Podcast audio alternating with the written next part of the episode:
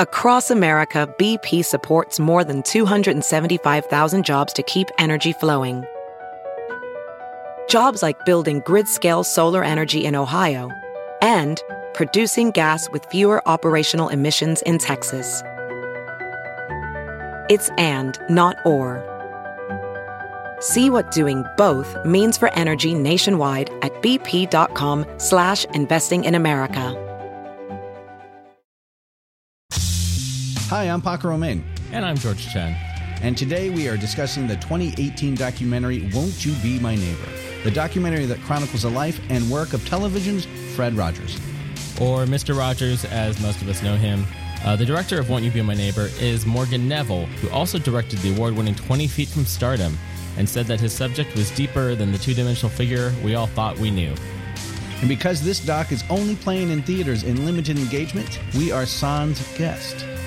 And now here's us. Here's us. Hi, George. Hi, Paco. Hi. Um. So, won't you be my neighbor? nope, I won't. I No, won't. you I won't. live in LA. You live far away from me. If I'm not moving were- to Glendale. Don't, don't move to Glendale. Actually, I might. We might move to Glendale.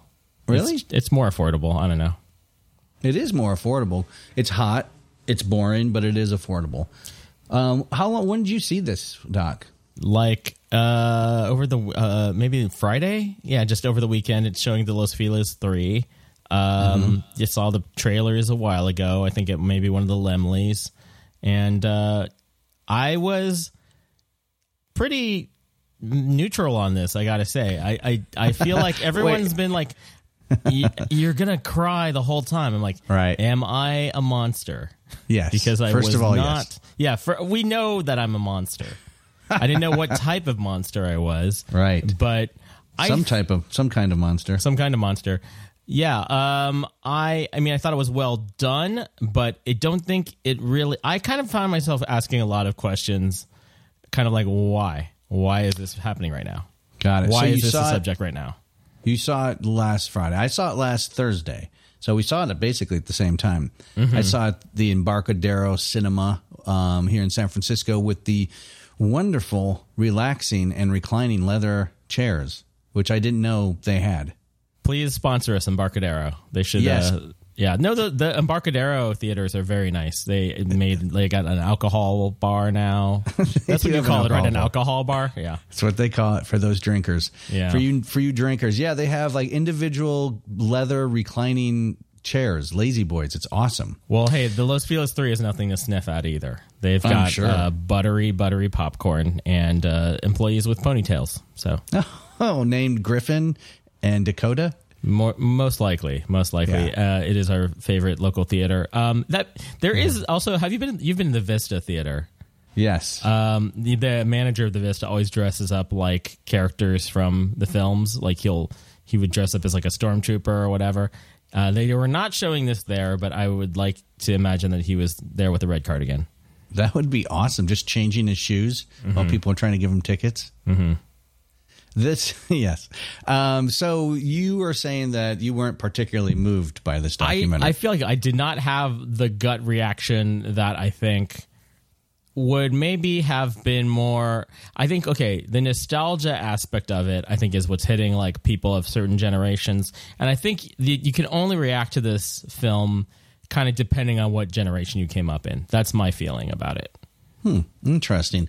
I mean, I, I, and maybe. Let Mm-hmm. me submit. Maybe it's just that when you heard people left crying multiple times, you were a little like, okay, I'm going to go in a little guarded, perhaps. Yeah, I'm like that way about Hereditary. I'm like I'm like Right. afraid of that shit, but um that's right, right, right. Right. Maybe I did go in like being like I, I did, but I didn't go in like stealing myself for like to not have an emotional experience. Right. Because I did a little bit. I uh, past guest and comedian and friend of the pod, uh, Drew Harmon, went to see it, and he said he cried like four or five times. And he's a hardy Michigander from the Midwest. Like I don't think he's, he's mm-hmm. as easily moved. So I went in a little bit like. I also went on a date to it. So in, what? in the afternoon, This was a, your date film?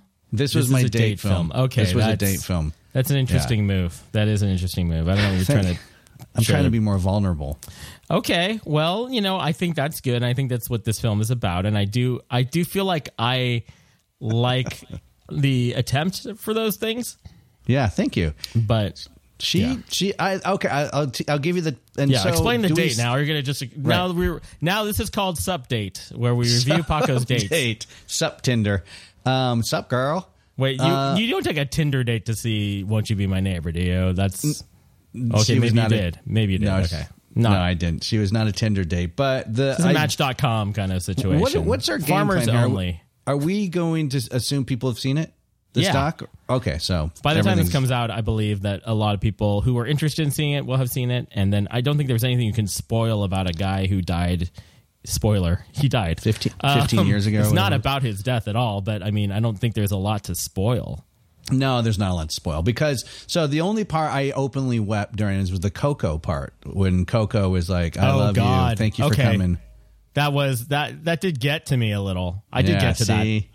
But You're not I- all made of stone. No, no, I've cried at films before. I'm not going to Mm-hmm. say I don't cry at films. I'm definitely open to crying at films. It's also Koko, I think, had just died also herself. She did. She, yeah, she died like, two weeks that- ago. Yeah, like within a couple weeks of seeing this. So, yeah. um, so, so let's let's start from you.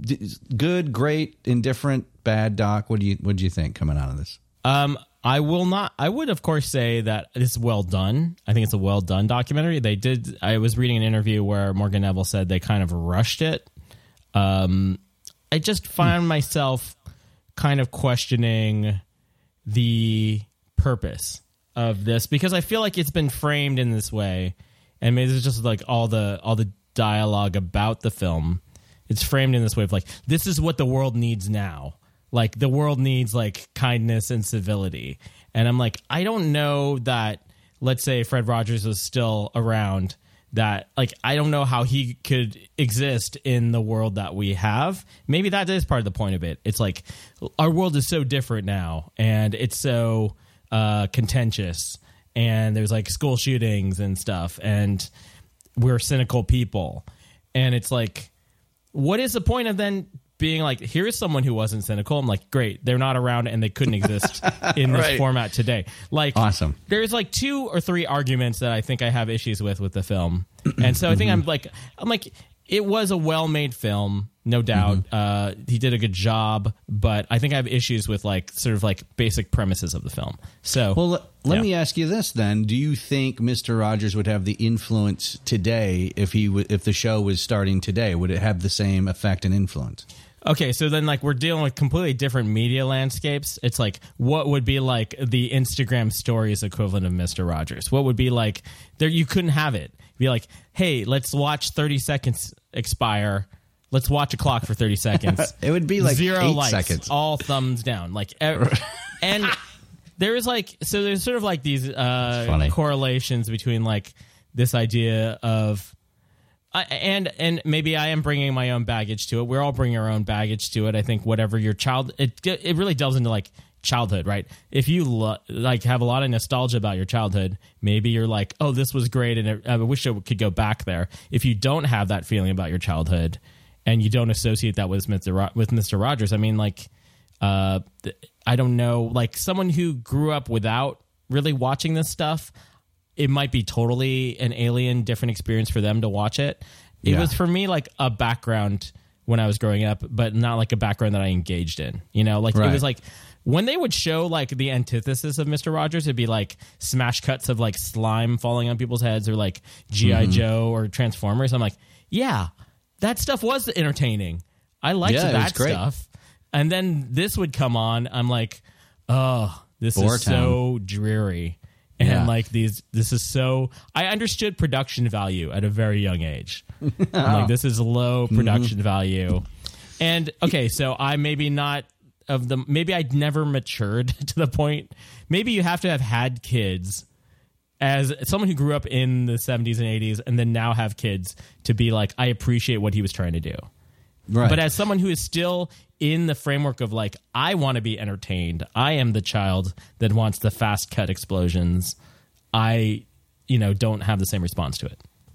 Yeah, well, th- I pretty much have the exact same feeling about. It. I grew up watching begrudgingly Mr. Rogers and Mr. Rogers' Neighborhood. It was always a little too slow, a little too boring, a little too focused to toddlers, and then the creepy like uh, kingdom thing. Oh, that they I never liked to. King Friday. I never liked that that the make believe land. The- yeah. No, it creeped me out. And there was that one particular witch character with the rosy nose and cheeks that really freaked me out. I really disliked that. They didn't talk about the witch, did they?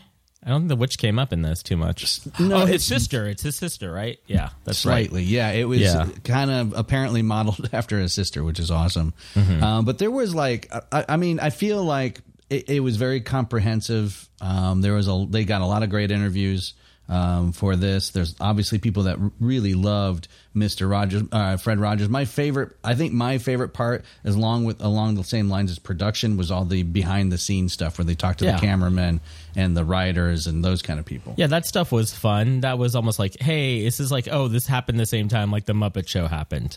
Like it's like that kind of. Uh, there's just a bunch of random ass hippies like hanging out, and they're just like, we want to work in TV, and we're just going to work on this weird puppet show.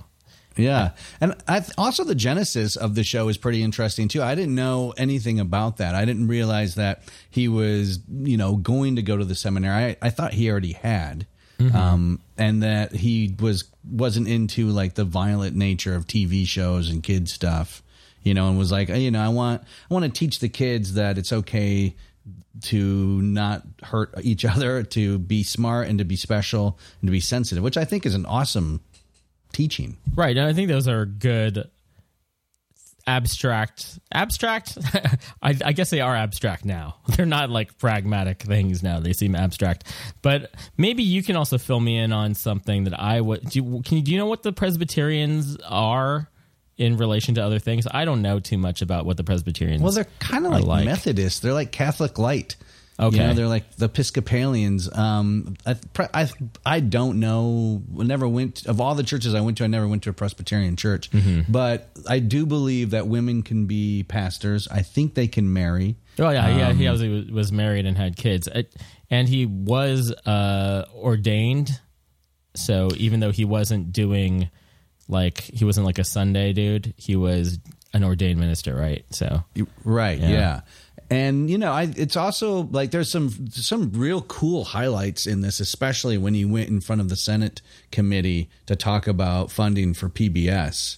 Yeah. And you I don't I unfortunately can't remember the senator's name. I don't have my notes, but um, you know, you have this hard scrabbled senator from I think New York who is like I am not going to give PBS 20 million dollars unless you can fucking convince me. And then you see many people trying to convince this senator, and then Mr. Rogers gets his chance. yeah, And just Mr. Rogers him, you know, he's just like, it's just, it's a special thing. And we just Yeah. need to give kids love and be special. I feel like this footage circulates every once in a while, and for the last few years has been circulating. And actually, I think that footage is what inspired Morgan Neville to make this. He, Okay. he was. I think in one of the interviews he said he came across that footage and just wanted to kind of dive a little bit more into this character. Uh, Right. From and yeah, I, that is. Look, that's a great. I'm gra- glad PBS exists. All these Mm-hmm. things are great. Um, here's where I'm gonna. I, I don't know. I feel like such a crank No, by it's not. critiquing this. It's fine to be honest in your feelings about hating Mr. Rogers and everything he stood Oh, this, for. it's not hardly, hardly that. I just think like you can take. Uh, I think he's like someone you could take. he- he- Okay, so he was like obviously like a Republican, but he was like this kind of old school Republican. Like I'd say, He's like, like, a Gerald Ford Republican who to this Right. day would be a moderate Democrat. well, yeah, I guess things have just bifurcated so hard and been polarized so hard that um, this brand of a kind of Republican is like not there uh, in the culture. exist. And to the point where people to the right of him, you know, like I don't know if it was the Baptists, the Westboro Baptists who like were protesting his funeral. Right. Yeah. Um, but they don't really say who it was, but you get I the, you assume get the that's feeling. who it was. Who else was doing that then? I mean, in 2003, it probably was Right. the ba- Westboro Baptists. Um, okay, so there's a couple things. Like, do you think that uh, media made okay, there's obviously there should be media that's for kids and media that's for adults, right? That's like we can kind of ag- we do agree on that in general in society. Sure. Like there's a reason there's PG, PG thirteen, R, and and right? porn. Yeah. Yeah. well, like yeah, or above R. Um, I think if you take this sort of logic that he had, I think it's like different models of like mass media, or like even different models of like I don't think any people talk about you know Benjamin Spock in terms of child raising in like 2018 anymore. I think a lot of these things have just changed. Right. But sure, when there was only like three major networks, PBS is incredibly important. Um, having this sort of alternative to commercial uh, television for children was is important. It still is important, um, but this idea that maybe like okay, the same logic of like these oh this this quick cutting like Transformers video or like something that seems pretty mellow in our mind now, like Nickelodeon, whatever. When the the slime goes on people's heads, like Right. that was like oh a clutch your pearls moment. In contrast to Mister Rogers, then you think of like now you could take some of that logic and think like okay, well. Didn't Marilyn Manson cause Columbine? Like, then you can kind of go to that extreme, right? And so, yeah. it's like I found that questionable in some ways. Uh, I, I can I can get that. I, I feel like it also in okay. I I could submit and agree with you and say that it betrays Mr. Rogers thinking that kids are super intelligent beings, as intelligent as adults, and kids could handle slime and love your Yeah. brother and sister at the sure. same time. Yeah, you can do both of those things. Yeah. It. Did you watch? Did you watch Nanette? Did you watch the Hannah Gadsby special? I haven't. No. Okay, I there's some stuff about this that's sort of like bringing up similar ideas about that. Uh, I was thinking that's just a new thought I'm having right now, and we have to have a whole separate discussion about Nanette, I guess. But I I was also thinking about this film in relation to the Ruth Bader Ginsburg film, uh, the other documentary that like it was a surprise hit that did way Yeah. better at the box office than people expected. I think this is doing really is really well at the box office right now. I think because it cuts this broad swath of demographics. I'd like to hear your opinion on RBG. I haven't seen it, and you said you saw it and you liked it.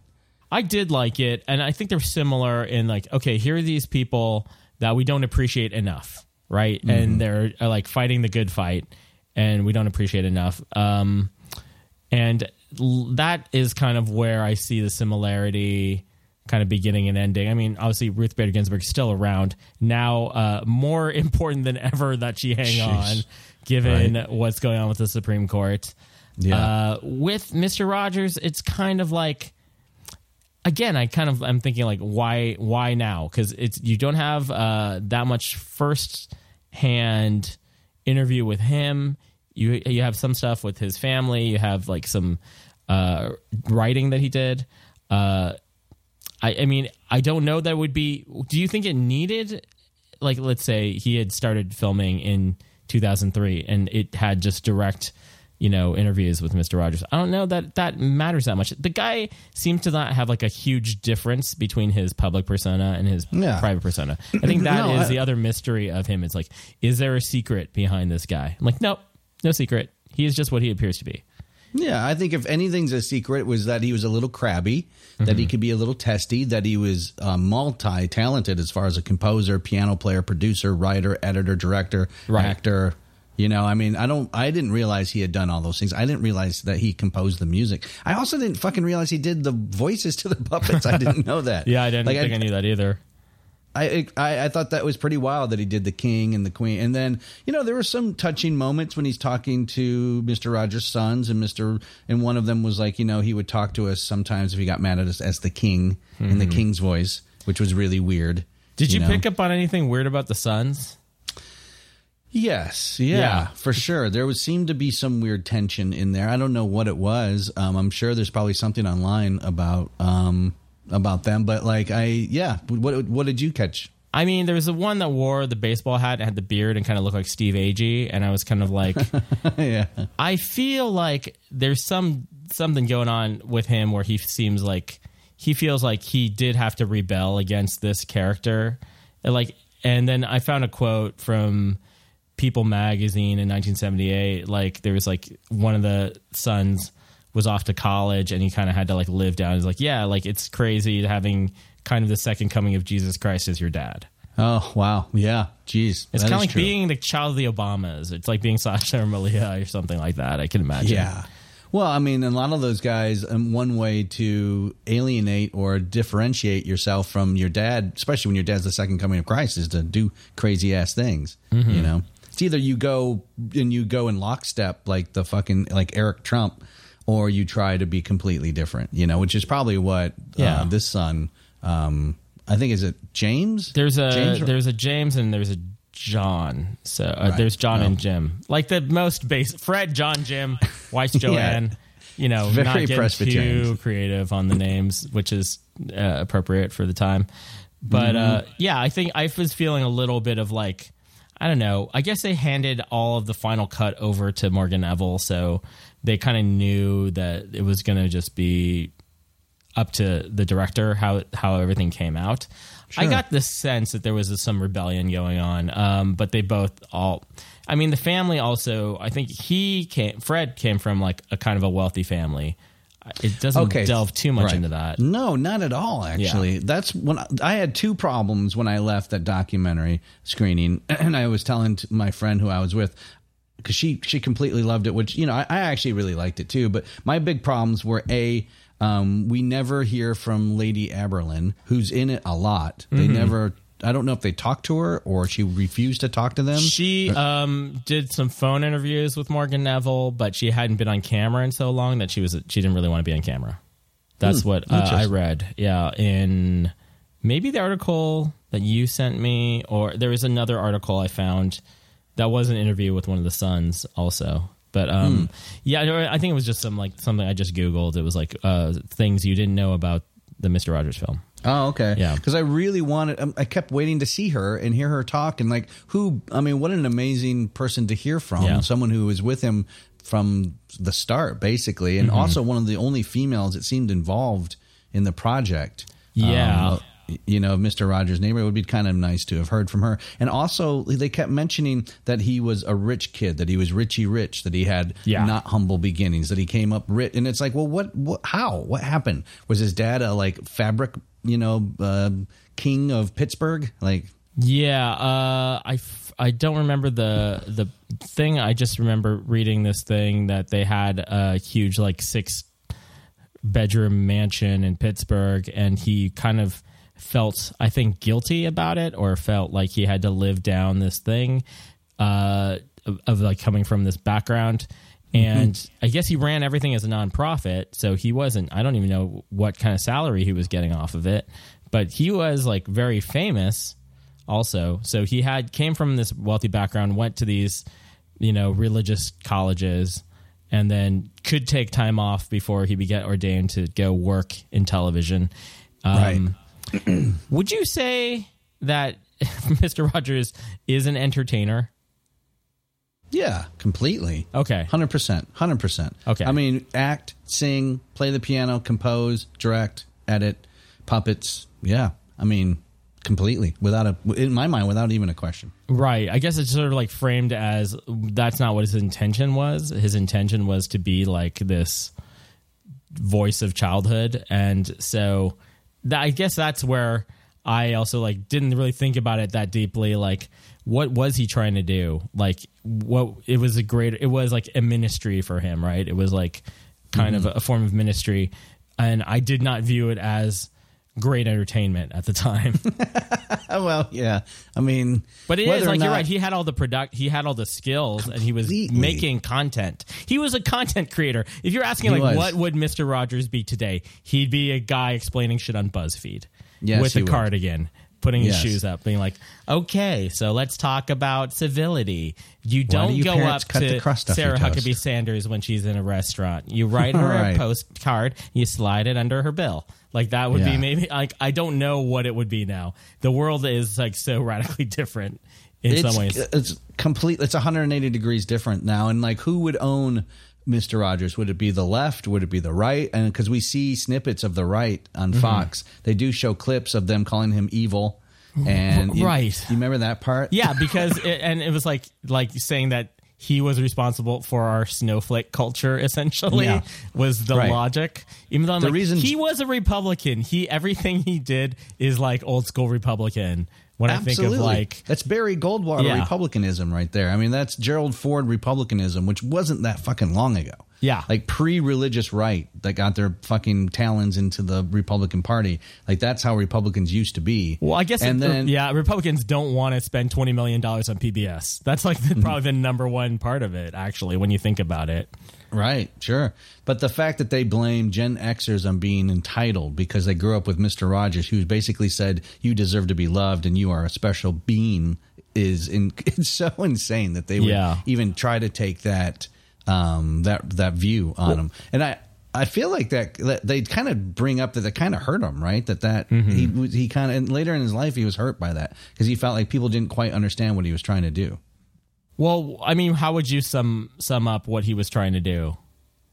Because I don't know that I could. I, I guess this kind of notion gets bandied about that like what he did was radical. It was radical niceness, or it was radical civility, hmm. or radical politeness. I don't. I don't know. Like there's sort of like this notion like he was really a badass, and you didn't know it looking at him. It was very badass what he was doing. That's sort of this Well, premise. I think what what what Mr. Rogers was trying to do is like out of the 50s and 60s when when when parents were like children should be should not should be seen and not heard. You Mm-hmm. know, children should not speak until they're spoken to. Children are not yet an adult until you turn 18. They're basically a property of your parents.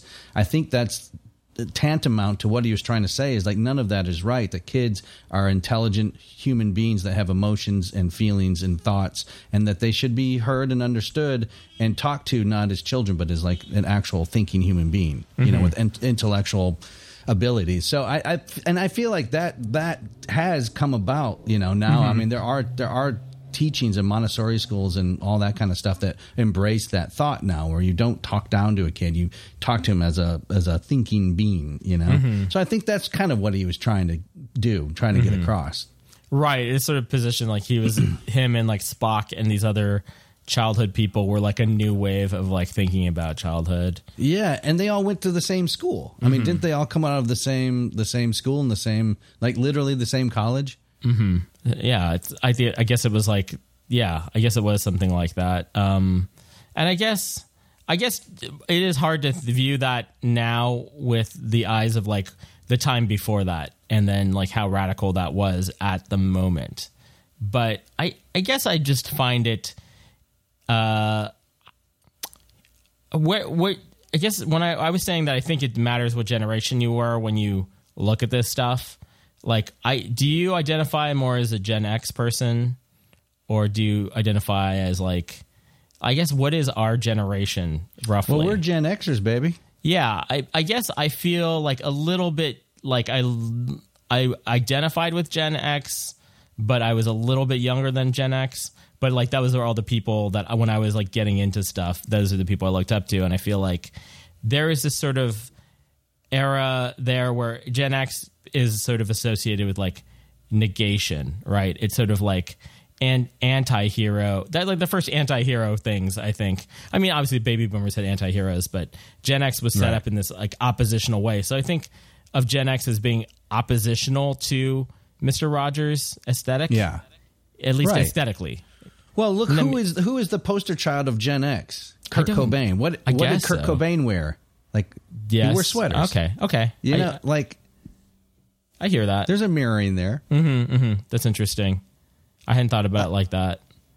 I, I feel like probably Kurt Cobain was glued to Mister Rogers growing up, and then also uh, He Man and um, the what was the not you can't touch that. What was the TV show that had the the Uh, slime? you can't do that on television. yeah, you can't do that on television, and you know everything we used to watch.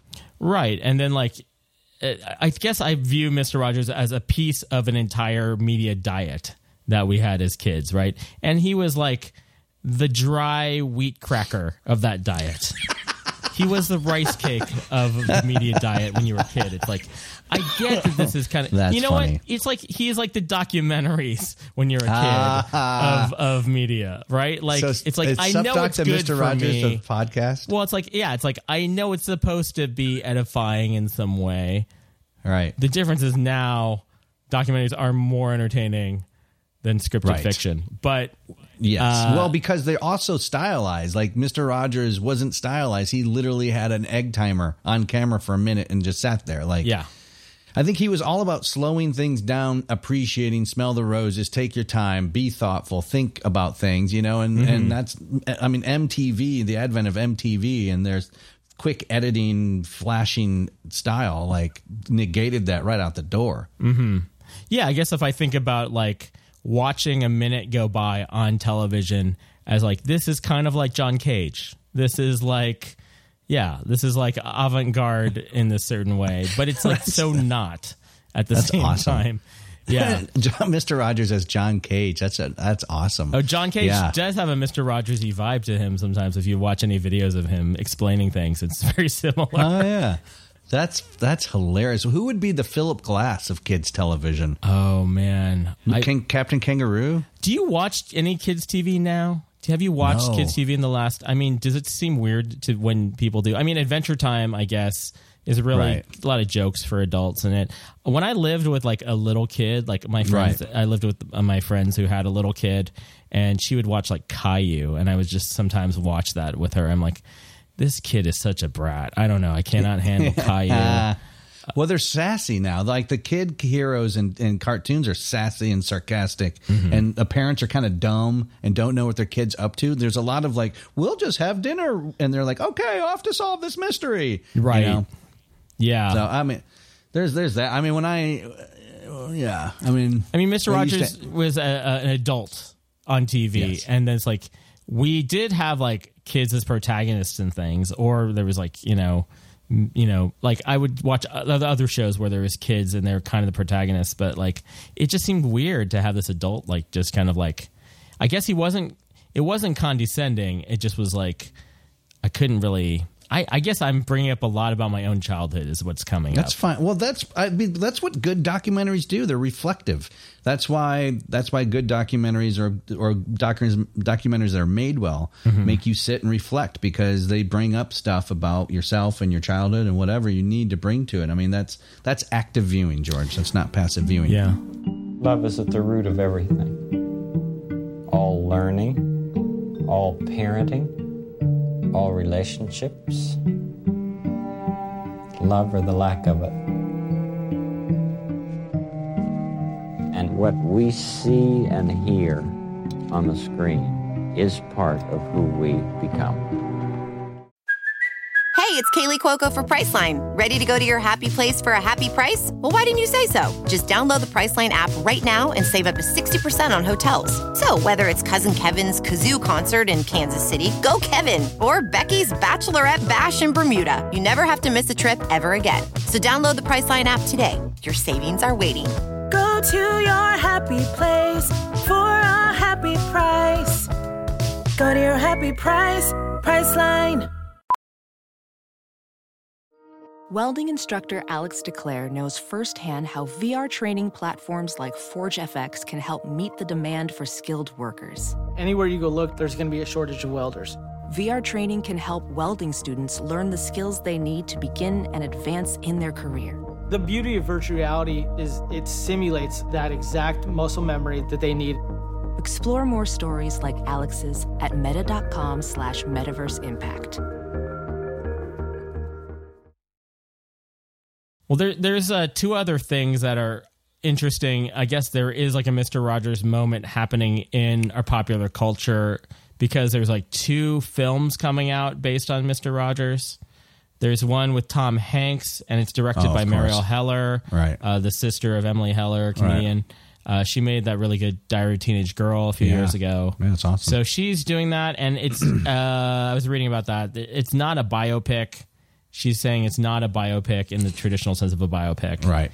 It's about like an, a journalist who goes and interviews Mister Rogers in like 1998 or something, and like hmm. he thinks it's going to be a puff piece, but then it changes his life. So, which hmm. I guess is going to be coming off the tails of this documentary. Probably also why they rushed this documentary. I mean, he Yeah. said they got this done in like a year and a half or something. Wow. Which is crazy for the amount of footage they had to comb through. That's super quick. And just getting all the interviews. I Yeah. mean, footage and interviews takes a long time. Yeah. And then the other bit of uh, narrative fiction that is around Mr. Rogers is this new Showtime show. Have you heard about this one? No. It's called Kidding. It's actually Michel Gondry and Jim Carrey. Jim Carrey is a Mr. Rogers type, like a very Okay. famous uh, television host, but it seems to be in the in the vein of a lot of Gondry stuff. It's sort of like whimsical and like very dark. Dark, right. So it's going to be like the dark take on on Mr. Rogers, and I imagine the Tom Hanks take will be the very Tom Hanksian, you know, Right, Americana wholesome version. Sure. That's it's So- is it's kind of odd when I mean it makes sense when you have the our political climate that people would want to look back almost reactionary to Mm-hmm. times that were simple and kind of quiet and you know the the the the chief philosophy was love and you're like and and worth. Like you're you're Mm-hmm. you're worth something and you're loved no matter who you are and what you do. Versus now which is just like divide conquer. You suck. You're worthless if you're not with me you know Well, I, again, like I feel that's why I feel hesitant to be critical at all of this because I feel like I am I criticizing the idea that people have intrinsic worth. No, no, I'm no. not. I'm not like going Ayn Rand on like you know like these snowflakes need to like like toughen up or whatever. Right. I'm just feeling like there's kind of a logic that you can extend from the kind of I guess Mr. Rogers always seemed like it was a little like too wholesome in this way that didn't seem real. And then I guess the point of this is just like, yeah, like actually, like childhood it, used to be terrifying. Like kids, like childhood's a relatively recent part of like life like in a modern world right in the last like two three hundred years like children worked in factories Right, right, and right, like right. we created this kind of like we created teenagers we created kind of this artificial buffer Yeah. of childhood uh i mean i guess in like what the 1700s like kids just died all the time All the You just time. like yeah everyone it, women died in childbirth all sorts of stuff so full of like posies, a newer, man. yeah it's a newer phenomenon in some ways i Sure. guess so i'm not like I, I but i'm glad that we have that buffer zone but i guess it just seemed like if you I guess, I guess it is i guess i am revealing way too much about my own view of things right now i Well, and Yeah. also, I mean, Mr. Rogers was very messagey. It was it mm-hmm. was super messagey. Everything there was a message in everything, and it's like, yes, I get it. Like by the fifth minute, I mean, like, yes, be nice, I get it. The mailman, Yeah. thank you for bringing the letter. You're awesome. Yeah, you know, Yeah. Mr. Policeman, put your feet in the water. That's groovy. But like after a while, I'm like, you know, I kind of want to see some spaceships. You know, yeah You know? or like they compare it to pee-wee's playhouse almost like look at this Right. corruption of of the format There and like was pee-wee's sanctimony- playhouse Yeah. yeah. yeah, I mean, Pee Wee's Playhouse was awesome, but maybe you and I were just a little too old for the viewing at the time. I don't know. I feel like I was Yeah. in around the same age. range. I do remember Well, the saying show that, ended in '75, which I didn't realize because I felt like it, they were on constant reruns my whole childhood. Holy and I shit, guess that's I didn't why they that were. either. Yeah, that's why they had that production value that seemed. I'm like, why does this seem like old production value? Because it was like basically done by the time I was. it was in conscious, you know, Desilu Studios. Yeah, Yeah. it's it had. I, I just remember staying home from school sick and watching like it would be there like it would be like please don't eat the daisies, Gunsmoke, I Love Lucy for six hours, and then Mister Rogers' Neighborhood. You know, and Mm-hmm. after that, you're just you want some fun, some stimuli, and you want some like craziness. You know, Daytime television has not gotten better, has it? Like daytime television has always been kind of the bottom of the. when you have I like that Karen Kilgariff had a bit about winning a daytime Emmy at some point, which is, which is like not winning an Emmy. right but she used to when- work for Ellen, yeah. When you when you search out soap operas for entertainment, there's a problem. Like there is nothing on other than game shows. It's horrible. It's horrible business. Yes, being homesick in the day was like the worst before on-demand streaming. Oh my god! Now I, kids these days they don't understand, but it's true, man. Like there was times when I would have rather had gone to school You know, it's like mm-hmm. that's a lot more fun than staying home because there's nothing to do. And you know, my parents were always like, if you're bored, you're a boring person. You know, find something to do. Which you know, you don't want to hear that. Am I a cynic, Paco? I don't know if you're a cynic, George, or um, you know, Am I a hater? Am I a hater? you are wearing a black turtleneck right now, yes. and your round glasses. So Clove cigarette. Um, I I feel like such a crank by saying any without saying like I you know sure it was actually a good film. Right. Uh, It, it- yeah, Koko and Mister Rogers that'll get you now. That like anything with Koko now is going to it's get going to you. be heart heartwarming. Yeah, I mean, there were a couple moments when he asked people to think for a minute about who inspired them. You know, that was very that was touching. I thought that was awesome right because that was like Morgan Neville taking a page from the Mister Rogers book. Yeah. and like I guess that is when everyone started tearing up. I did see people crying. You'll see people crying on Los Feliz all the time, but for um, no good reason. no, like like I legit saw people crying it, at the end of La La Land, and I was Oh, like, kidding. I'm like, okay, Jesus. this is where we are now. This is this is what's happening. Maybe the maybe Fox News is right. I don't know. maybe it created like, way too many yeah. snowflakes. it's it's like uh, at the same time let's look at this whole argument of like yes there should be funding for uh, media that is not driven by money right like i don't really understand how the bbc works but like it's paid for by tax dollars Yeah. you pay a tv license fee Yeah. and they do all sorts of insane shit and the bbc does like lots of crazy programming Well- they'll do i mean teletubbies came out of there Right. and like the sherlock shows came out of there And The Office. yeah all And- sorts of stuff gets funded when it's not dependent on this commercial Right. system Well, I was and i think that's a part that didn't really get addressed either when you think about like like why do we need 20 million dollars for for public television because the competition is this and like he never took that economic stance on anything. It Mm-hmm. was just like I'm trying to do something slower and more boring. That's kind of like Yeah. the the overall message. Like, don't you wish we had slower, more boring television? I'm like, no, I wish we had like money going to the arts that is paid for with taxes, Right. Like the NEA and all these other things that like the the right doesn't want funded anymore. And Right. if you look at like, I mean, I just hung out in Canada and this festival that made no financial sense at all. like and like there's no way ticket sales covered all of this. This doesn't make sense. Somebody in the Canadian broadcasting community uh, gave some some cash for that. How was that? Did you have a good time? It was fun. I had a great time. Uh, What was the yeah. festival called? Sled Island. It's in Calgary. Calgary, apparently, all, all of Alberta. I have learned. I'd never been to Alberta. I'd never been outside of British Columbia. A lot of cattle. in Canada. Yeah, it's like basically people are like, this is the Texas of Canada. It's is. oil. It's uh, cattle. It's the tar sands, apparently. Right. And then I just learned about some crazy fight between British Columbia and Alberta that we have never heard about because we're dealing with other insanity on a on a second to second basis. Right. Like everything is so insane for us right now. Um do, uh, do you think it's posited as like the this film came out because of Trump or it's like we need this to be an antidote to Trump? Well, yeah, I think. I mean, I think there is. It was multi layered. I think uh, from what you said that there's these bio, not biopics that are coming out, and the fact that that Trump is our president. This is a perfect time for this kind of documentary. I would imagine Mm-hmm. we're going to get one on Gandhi. We'll get one on the Mother Teresa. We'll get you know like all. There's a the lot of saints. controversy on Mother Teresa apparently. There is, Yeah. yeah. Yeah. Uh, apparently, she took some kickbacks. I don't know. Yeah. But like you'll, I mean, anytime, anytime the when the economy is doing bad or people are politically upset, you start seeing shows like um, Ask an Angel or um, My Mother. Touched Was by- God. yeah.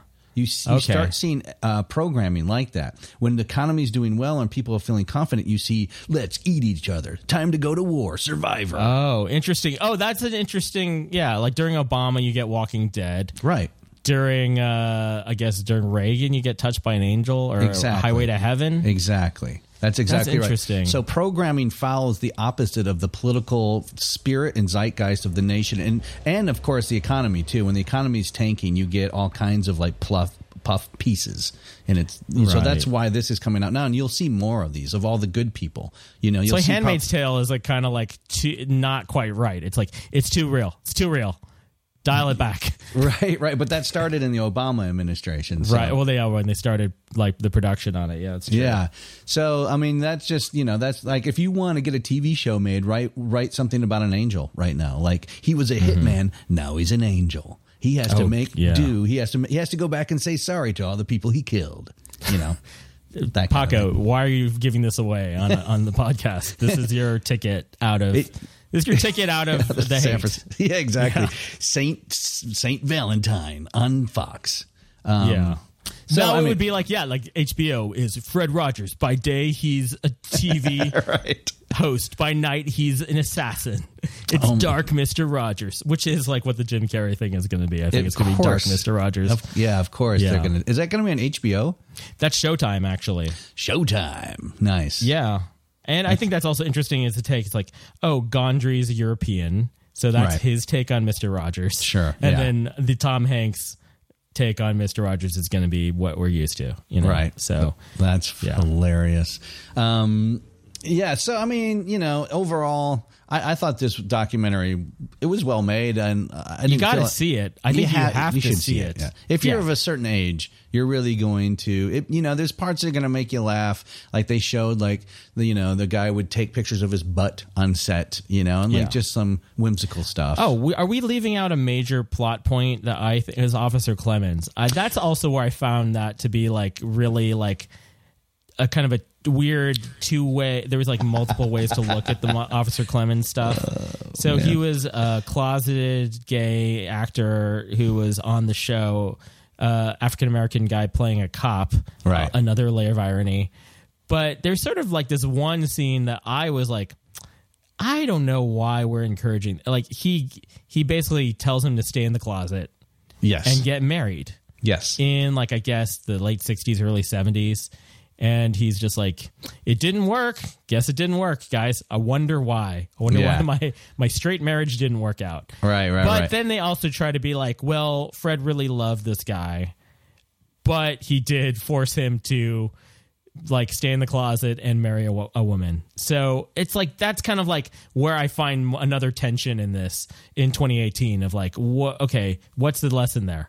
I mean, I guess the ultimate lesson, like Clemmons, is like happy that he, his career was made by the show Absolutely. and he Yeah. also like was like yeah i had a great relationship with this man and we were like you know we really loved each other but you know i guess people make mistakes i guess Mm. that's what he's saying Is- do you think that's what the message is like Mm-hmm. Well, yeah. I mean, I think it's. I think it was too to sh- early it was too early for that to happen Well, I think part of what the documentary is showing is warts and all. I mean, they're they're trying to show the multifaceted Fred Rogers. Like he wasn't just you know consistently just floating on a cloud and anointing people. He also had moments where he had to be convinced that having a gay actor on his show who is now out of the closet was the best thing to do, which he did. He comes around at some point. yeah he does Um, eventually yeah But I mean, I you know, and and it's when you have that that man.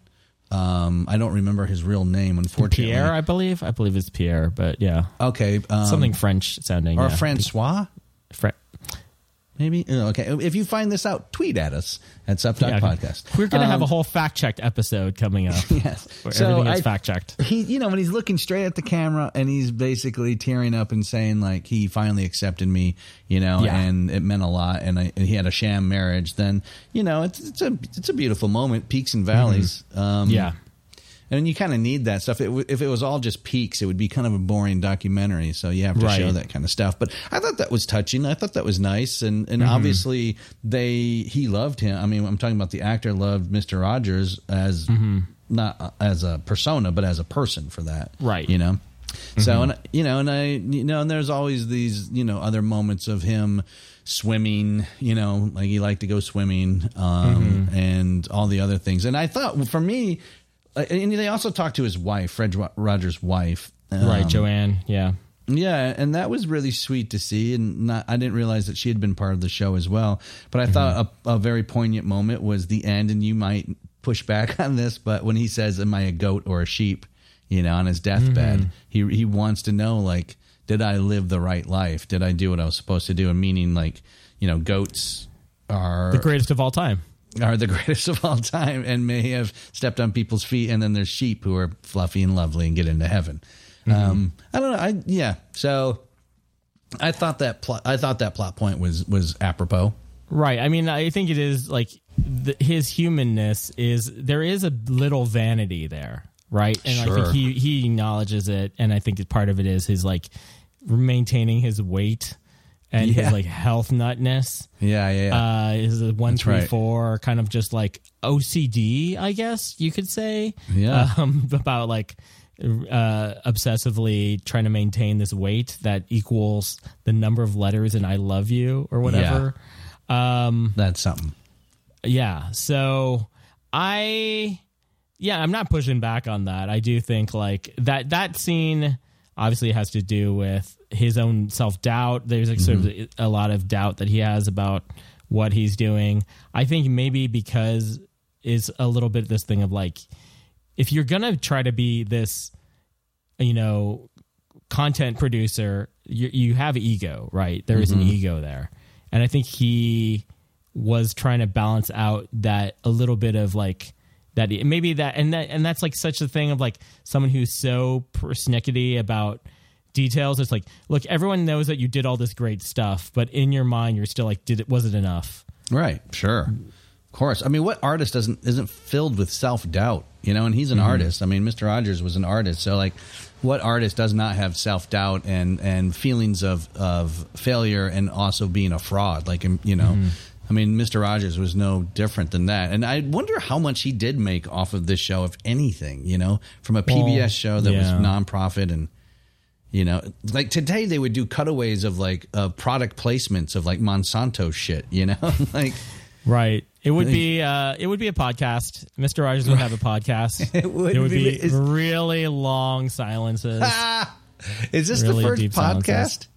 maybe like Oh my uh, God. we're gonna That's sing a song funny. together That Uh, is funny. yeah this He, they did play games. I guess we Yeah. can't do cast this MeUndies if you're if you wet your pants you should try MeUndies MeUndies. Brought to you by Blue Apron. yeah Oh, chibi, my dinner.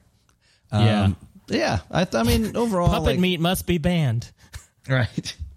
no I thought puppet it- meat I thought it was fine. It would be funny to hear uh, Marc Maron interview him. Know? yeah that, that would have been just like so who are your guys Yeah. Uh, jc the big one yeah. Right. What'd your old man do? What is his accent, by the way? That's not a Pittsburgh accent, right? It's kind of northern Pennsylvania. It, yeah, it's a northern Pennsylvania accent. it has yeah. a very, it has that nasally no- Pennsylvanian accent to it. yeah, So, like, Amish, Amish light. Mm-hmm. Yeah, everyone I've met from Pittsburgh has a kind of a high pitched nasal voice. Huh? So, so he kind of had he- it's up it's up there in this register up here where you Yeah. kind of hold your breath when you talk. Well, I think we've kind of covered most everything on this, except for the animation. Animation was great. Yeah. We gotta gotta note when there's animation in a documentary. That's always Right. like the most expensive part of a documentary. Right, right, right. That and Um, music licensing. So. Yeah. Um, you been uh, watching any docs? Uh, I'm really excited about the three identical strangers, and yeah. hopefully, I will have seen it by the time this is aired. And I'm gonna try and do an episode on it if we can get around to it, because that story is you know that story, right? I don't. I, I saw that you posted that, but Yeah, I just- haven't looked you- into it. Just watch the trailer. You'll be like, "How did this happen?" It's basically three identical triplets separated at birth. And then two of them discover each other at college because people keep calling them each other's names. There was a piece on it, I think maybe in New Yorker or something a while ago.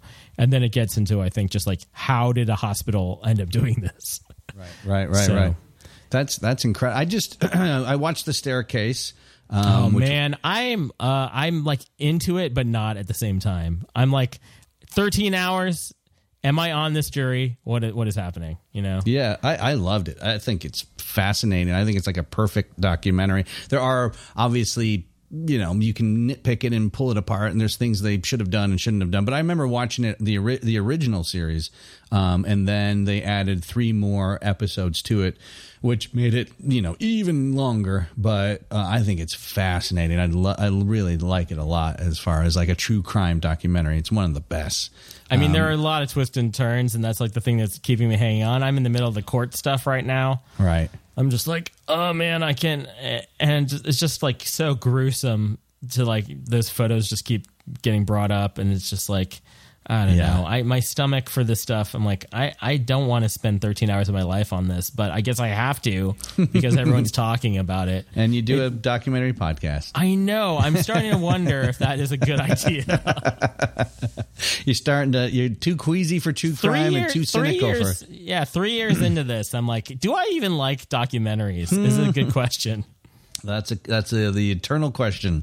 Yeah. Um, for me, yes, I love them so much. There's so and then like it just doesn't stop. There's so many that are coming out that look that the uh, the Three Strangers looks incredible though. Yeah. That's right up my alley. I love An stuff like. RBG, I gotta say that was I. There was a lot of stuff I didn't know about Ruth Bader Ginsburg, and I'm glad that came out while she's alive, and I'm glad she's still alive. Yeah, yeah, me too. Awesome. Okay, buddy. Well, Yeah. I think this does it. Uh, uh, you people, if you're listening and you love us, please donate to our Patreon page. You can find us on patreon.com slash Yeah. supdocpodcast. Give us Uh. a review on iTunes. Give us a review on whatever format of uh, podcast you listen to. Like, just those help a lot. It helps people find the show. And we just like to hear about it. You know, I thought of something. We should just be like, hey, uh, we, on, on iTunes, just tell us whether you like me more or Paco more. And then that you way really we'll want to have know. a popularity contest? Yeah, we'll just have it on our iTunes ratings page. That way we'll get more ratings. And then we'll really see who's on top. That's funny. It's like running for podcast president. Look, I am a goat, and you are. A sheep. No, just kidding. Uh, we're both we're both sheep. When it comes down to it, we're both lambs of God. Yeah, that is true. We both walk in the in the eyes of God. Um, but yeah, uh, you know, donate to Patreon, subscribe, review, rate, listen to, tell people about SupDoc, the whole bit. If you love documentaries, you'll love SupDoc. Just a couple doc nerds, George. Yeah, we're coming up on hundred episodes. That's going to be. That's who knows inc- what's going to happen? It's Yeah. going to come sooner than we think it's going to come. And we got some requests out there for some big guests that would be awesome. I hope they get back to us. I would love to talk to Morgan Neville. Mm-hmm. How great would that be? I, I, Morgan, if you listen to this episode, I'm not. I do. I did enjoy the film. yeah. If you're friends of Morgan, don't send him this. Just tell him that we'd like to talk to him. Um, yeah, we have we got a lot of great things coming out soon. So uh, you know, listen to SupDoc wherever you get your i- wherever you get your podcasts. All right. I think. That's it. Thank you. we'll have a guest next time. Bye. Thanks, guys. Bye bye.